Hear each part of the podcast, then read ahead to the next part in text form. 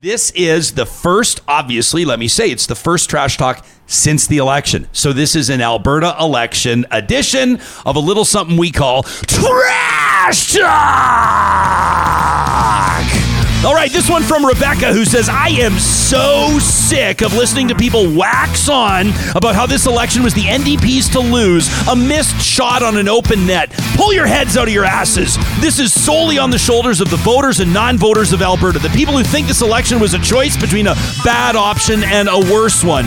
One party is steeped in hate and ignorance and ludicrous increases to cost of living and unethical actions, and the other is orange. This was Alberta voters missing a shot on an open net. This wasn't a loss for the NDP. This was a loss of common sense and decency for the province of Alberta. That from Rebecca. This from Brad Jespersen. Your praise of Danielle Smith's speech is really odd to me. Like it was literally boilerplate. I gave her credit for saying that she's going to learn from her mistakes yesterday. I don't know if I praised it, Brad, but I digress. He says it could have been worse.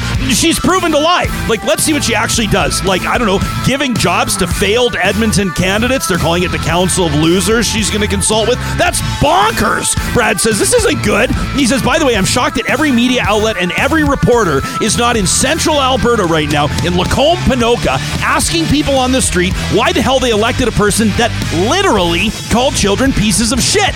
Something's wrong with society. This is the type of stuff that people used to resign over. Like Rick Bell, even on your show, saying, I didn't write about it. It didn't move the needle. Yeah, no shit. It didn't move the needle because you didn't write about it. Everybody glossed over it made it normal. You know, Sally in her Facebook group hears people say stuff like that all the time, and nobody in the group says anything, right? If Rick Bell or others would have stood up and called it abhorrent and saying she should step down, then the normal reaction would have been that. But now we have thousands of people in Alberta thinking this is mainstream.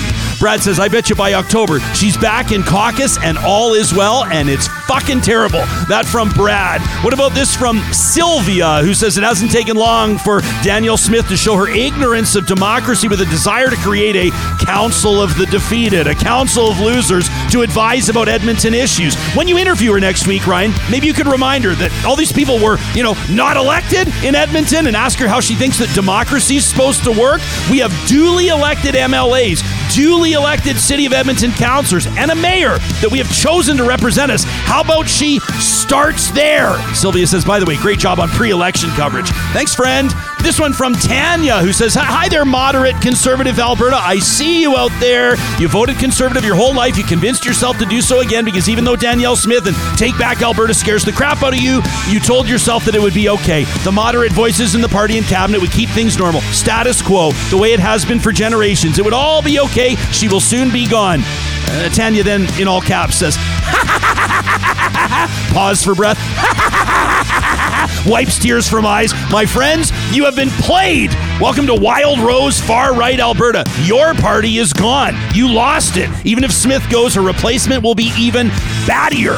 We're going to get the government we voted for. And once the smoke and the mirrors from the campaign clear, they'll show themselves soon enough. So now is the time, says Tanya, to really stand up for what you believe in. Join us over in the My Vote Belongs to Me, Not a Party camp and shed the blue hue. See this government for what it is, not what you wish it to be. And we'll see you again in 2027. That from Tanya. And we wrap with one from Randy, who says, Ryan, I just listened to Real Talk podcast for the second time last night. I was tipped off on the link from Danielle Smith's website. I find it troubling that there is a continued attack on her for her views and past comments. He says, I'll keep this short as the last email I sent you, you didn't even have the courtesy of sending a reply or an acknowledgement of the message I sent. I have found this very common from people who don't want to have a conversation about the issues. It's also common with people that get a lot of fucking emails, Randy.